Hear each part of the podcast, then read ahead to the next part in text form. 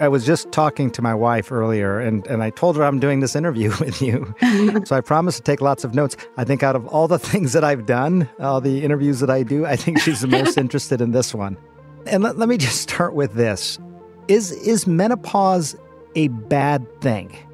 No more than you would consider puberty or pregnancy bad things. That's Lisa Mosconi. She's an associate professor of neuroscience and the director of the Women's Brain Initiative at Weill Cornell Medicine. She published a groundbreaking study in 2021 about what really goes on in the brain during menopause. And it's far more fascinating than you probably realized. For starters, her team found that the brain actually gets remodeled during that specific time of life. There is this sort of rewiring that goes on Different parts of the brain shrink, others grow. What she discovered was entirely new. So, what my research has shown and other people's research has shown is that the brain does not age in a linear fashion. Not true at all when it comes to women's brains. Women's brains go through phases. And these phases are really cued by biology and especially by your hormones. During menopause, your estrogen levels drop drastically. That affects the reproductive system, obviously. But it also leads to this remodeling of parts of the brain responsible for the connection between the brain and the ovaries, the neuroendocrine system. Other things happen as well due to that drop in estrogen, including an increase in cholesterol, a negative impact on your cardiovascular health, and yes, your brain function. It leads to many of the classic symptoms of menopause. Think hot flashes, fatigue, trouble sleeping, brain fog. In fact, Mosconi hopes that her work on menopause could help us one day understand why women are at higher risk for Alzheimer's disease, something that I should add is very personal for her. I was raised in good part by my grandmother, who developed dementia just mm. as I was finishing university. Mm. And my grandmother was one of four siblings, three sisters and one brother. All three sisters developed dementia and died of wow. it. And the brother did not, even though the brother lived exactly to the same age. Hmm. So that for me was traumatizing. But as I've now learned, menopause isn't all bad.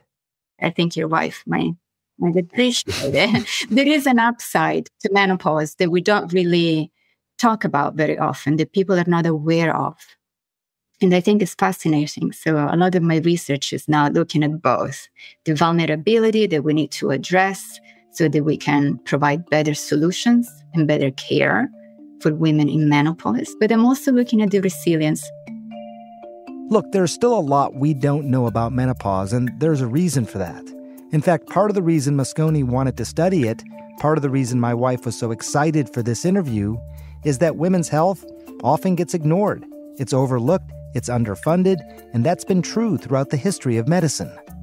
The fact that estrogen has an impact on the brain was only discovered in 1996. For context, men landed on the moon 30 years prior. On today's episode, the menopausal brain, the good, the bad, and the unknown of a biological process natural to half the human population. How can you prepare for the stages of menopause and even the benefits of making the transition? I'm Dr. Sanjay Gupta, CNN's chief medical correspondent, and this is Chasing Life.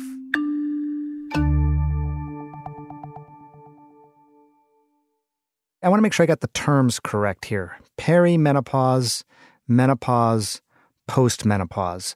When when are they and what what's the differences between those things? That's a really good question. And I, I think I find that there is so much confusion. Like even with our patients, we have hundreds and hundreds of women working with us at this point, and when we ask, "Are you in menopause?" the answer is always, "I hmm. have no clue what it what it actually means. Right. I really I don't know."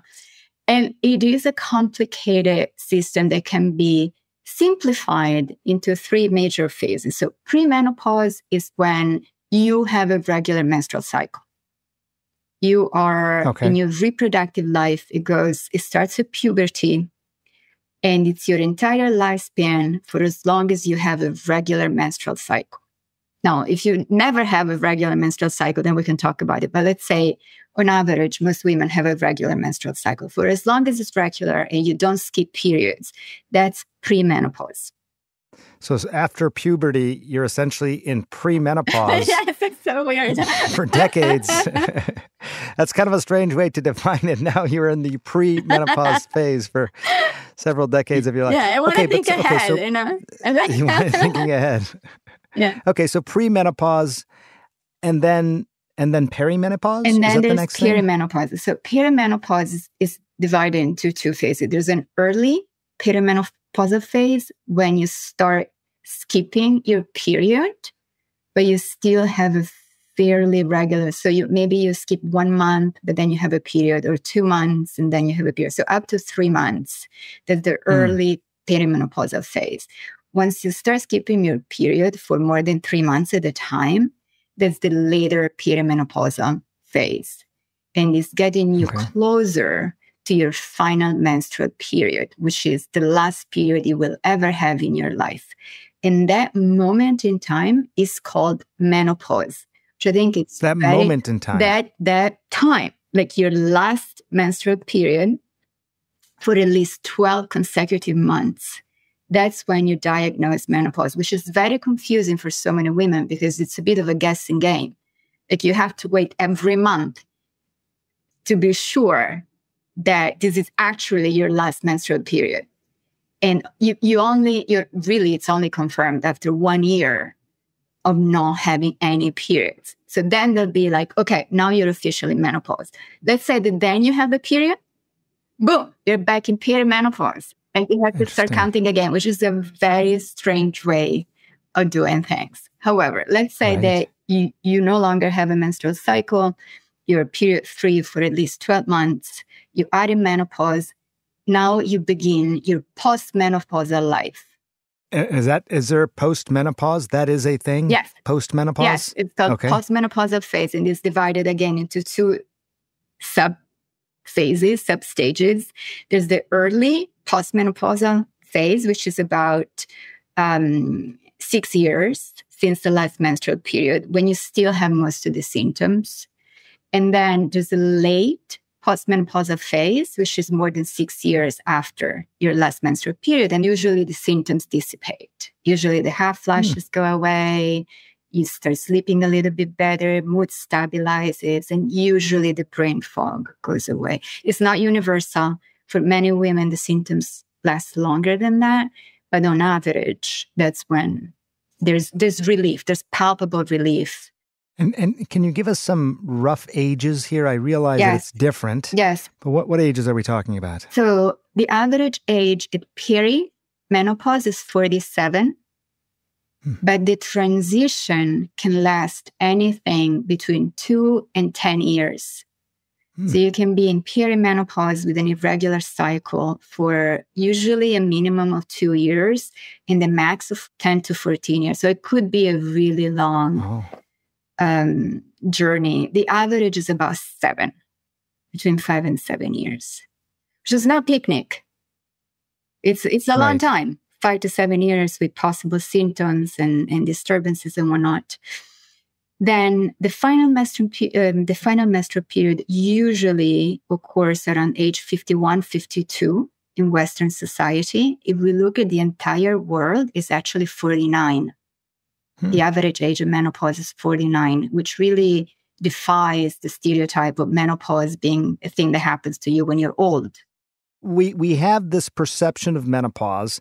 Um, obviously, there's the physical symptoms, hot flashes, and things like that. My wife said, "Great, you know, that sounds just fantastic. Something to really, really look forward to." But but you know, is she is she right? Is is it is it sort of a four letter word? Menopause in, when it comes to you know when you how you talk about it? No, not necessarily. Um, no more than you would consider puberty or pregnancy bad thing. And what I what I try to always explain is that biology really operates on a continuum. And we tend to see these life events as being separate and unrelated to each other, but that is not the case.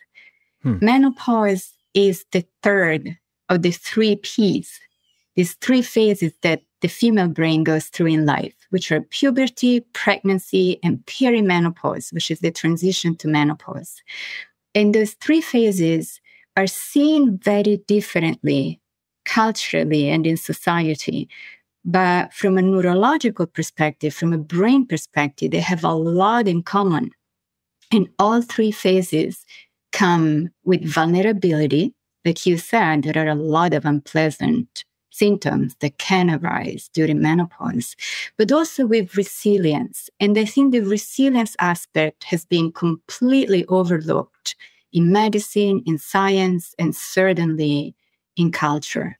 I think that mindset is extremely important for the experience of menopause. So then the reaction is not like, oh my God, I wish I could avoid it, but more mm. like, oh, let's see what I can learn from this life event. How can I embrace it? How can I live it without pain, without suffering, and mm. with knowledge and with confidence?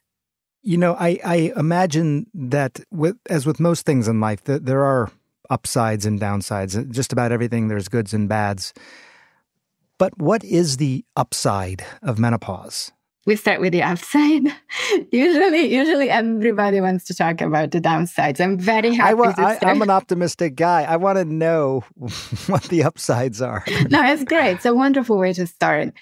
So we really need to think about these life events, these hormonal life events, as um, from an evolutionary perspective. So puberty, all these brain changes that take place during puberty are deemed necessary for the brain to mature.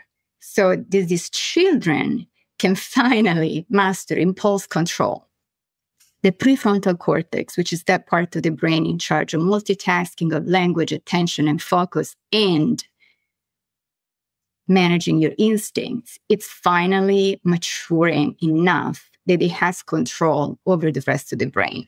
And at the same time, your brain regions that are responsible for empathy in theory of mind, which is mentalizing or putting yourself in another person's shoes, are developed enough that you can actually become a proper member of society.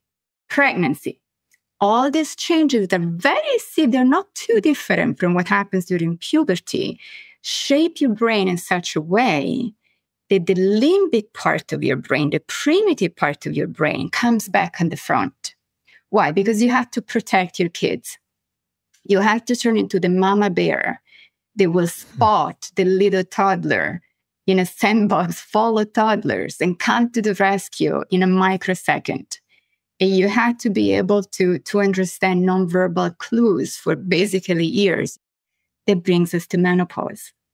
It's the same brain regions that are changing again. But this time, the change brings up perhaps more symptoms maybe because we're a little bit older as well. So there's the hot flashes, the, the anxiety, there's depressive symptoms, there's brain fog, there's memory lapses, but there's more empathy. And that is considered to be very important for the next phase of your life, where you're no longer reproductive, but you're very much supposed to be still active and productive you have more empathy because that's your time in your life, in theory, when you can really help others grow, develop, evolve. You turn into the elder woman, the wise woman that so many cultures around the world celebrate, whereas a Western society basically says you're useless. I'm sure you hmm. know about the grandmother hypothesis of menopause. What's that? What's the grandmother hypothesis? Oh, okay, good. So there are two hypotheses, major uh, hypotheses or theories around menopause. There's one school of thought that says menopause is a fluke, is a complete accident, it's a freak of nature. Women were all supposed to die after menopause. Hmm. That's Darwin, right? But the idea was that menopause is very strange. So there are very few animal species all over the world they go through menopause and, and mm. outlive it.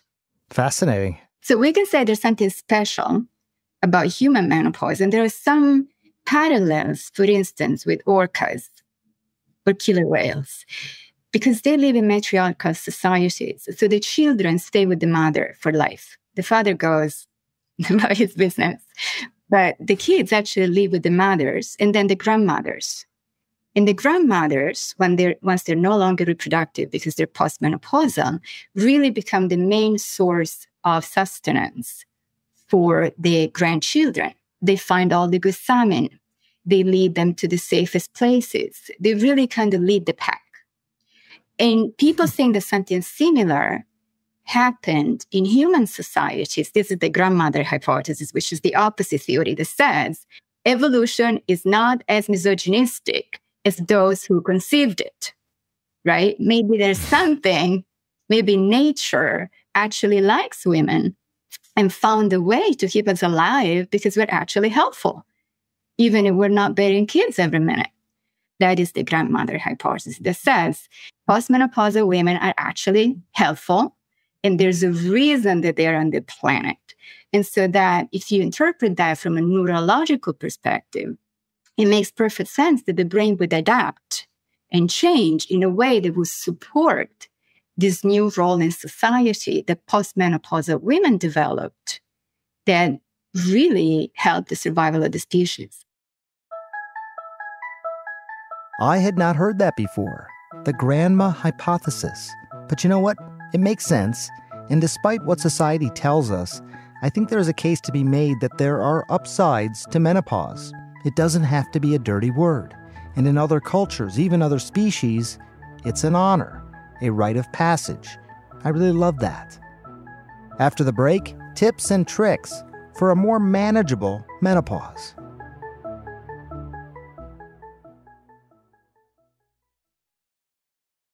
We're back with Chasing Life. So far in this episode, we've learned about the stages of menopause, when it typically occurs, how it's fairly unique in nature.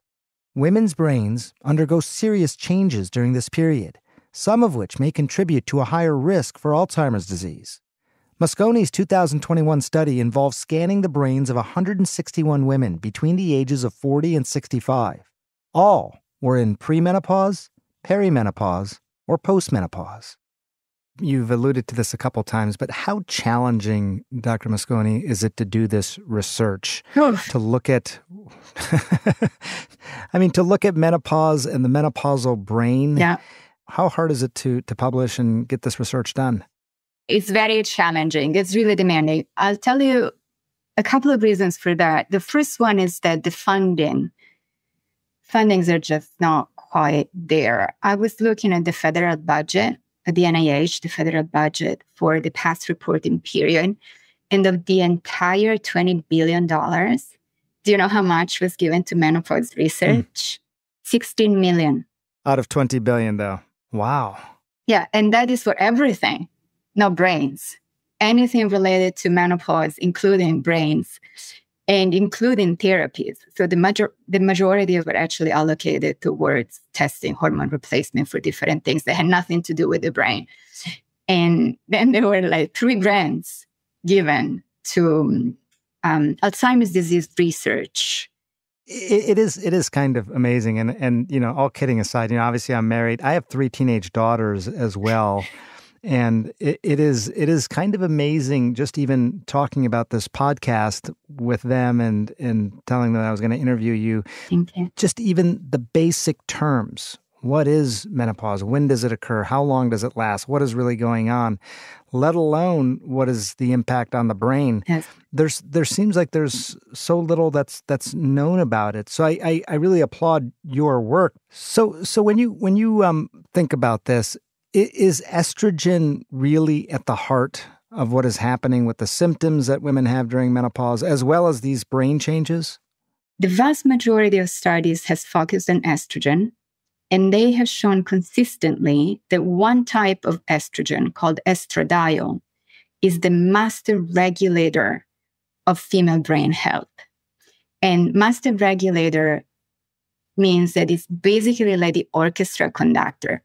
It's this one key player that knows every aspect of the business and is able to help a little bit everybody else. So it's like the social butterfly inside your little brain that is able to make sure that everybody's doing their job and do it well. So, for instance, estradiol or estrogen, more in general, is really supportive of neuroplasticity, which is the brain's ability to adjust and evolve to the experience from the outside into internal changes and stressors. So it's the, the brain's ability to remain resilient um, to whatever life uh, brings to, to your table. Then it's really important for neurogenesis, which is the growth and birth of neurons. And when we're older, it's important for the way the neurons branch out. So all the different connections between different neurons are much stronger when estradiol is high.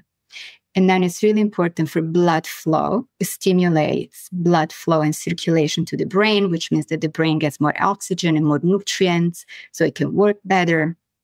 And it's key for immune function inside the brain. It is neuroprotective. I would say, if nothing else, if, if there's one take home message, is that estrogen for women and testosterone for men are not just hormones that are involved in reproduction. They're not only important for fertility, they're also extremely important for brain health and brain function. They keep your brain active, they keep your brain energized, they keep your brain young because they also have an anti aging effect. Why is it that women are more likely to develop Alzheimer's, and what is the connection to menopause? So, when I was doing my PhD, I decided to focus exactly on that question. And what people would say to me was, well, you know, sweetheart, women live longer than men, and Alzheimer's mm-hmm. disease is a disease of old age. So, unfortunately, more women than men end up developing dementia.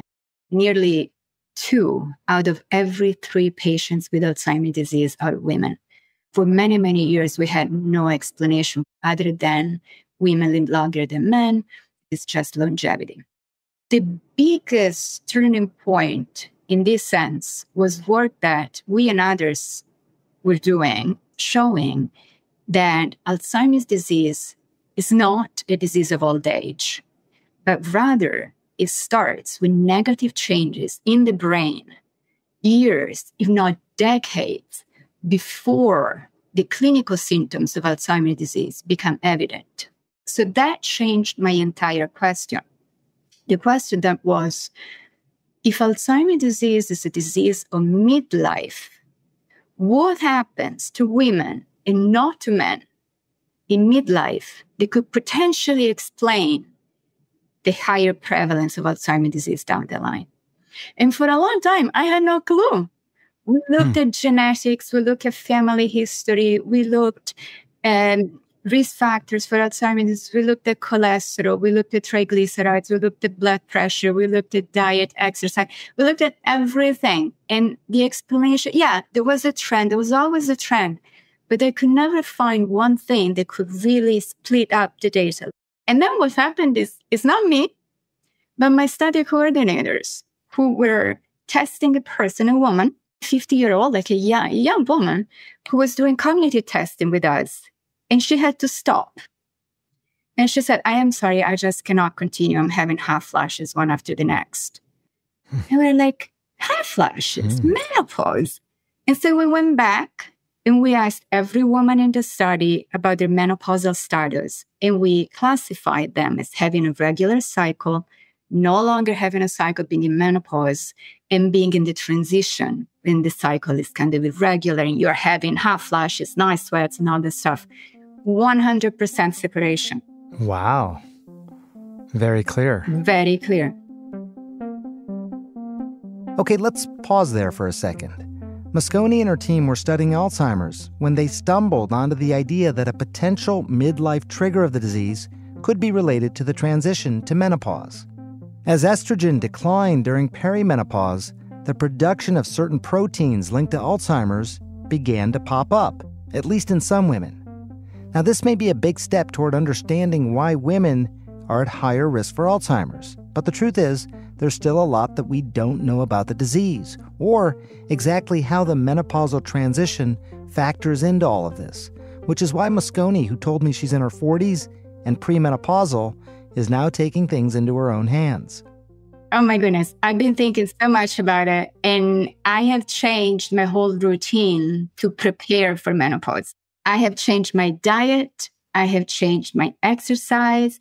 I sleep. I prioritize sleep hygiene in a very, very specific way. I do stress reduction. I get rid of all sources of environmental toxins in the house as best I can. And I, I just do a lot of things that are more lifestyle based. And I'm also tracking, you know, hormones and cycles and preparing mentally and kind of trying to decide whether or not I would take hormones. The problem is the transition is when all the symptoms can take place, is when you can have hot flashes, sleep disturbances. I'm worried about that. The brain fog, the memory lapses. I can't afford to have any of that. I need to to be, you know, sharp.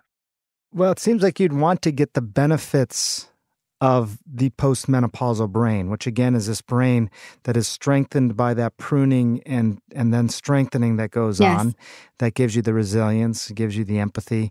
You'd want to get all that without having some of these very tough symptoms in between, the brain fog, the memory problems, depression, anxiety, to say nothing of the the physical symptoms, the hot flashes. So you want both. You want the benefit of a postmenopausal brain without the, the high price to pay. Absolutely. I used to exercise for different reasons. And then I, I now actually focus on exercises that are known to support hormonal health and brain health both, which is aerobic exercise. It's not my thing. I'm more of a yoga and hmm. Pilates type of person, but aerobic exercise is when you get the most bang for your buck. It just is true. And it's the one type of physical activity that's been more consistently shown to reduce hot flashes and to alleviate the intensity of hot flashes. Prevention is important and addressing the symptoms as you have them is important and taking care of your brain after menopause is also really important. So these are all the things you want to do. And lifestyle is, is important. Medical care is important. Sometimes hormones can be helpful they say for women who are younger than 60 without an existing um, risk of breast cancer, so women who are free of cancer, healthy women up to age 60 can safely take hormones, estrogen and estrogen with progesterone, depending on what kind of regimen you need, without fear of adverse outcomes do women's brains still change through menopause if they are taking these hormone replacements? There's hardly any research that's been done to really confirm that. What research has shown, and I think everybody agrees on, is that there is a window of opportunity for estrogen action in the body and brain, which means you need to take it as you transition to menopause or when you are in early postmenopause, which is the one to six years window after your last menstrual period. That's a great time to take hormones if you choose to do so. If you take them much later in life, they actually don't seem to have much of a good impact, at least not on brain health. And I, I just want to say one, one more thing. I did not mean to say that the risk of breast cancer is not real.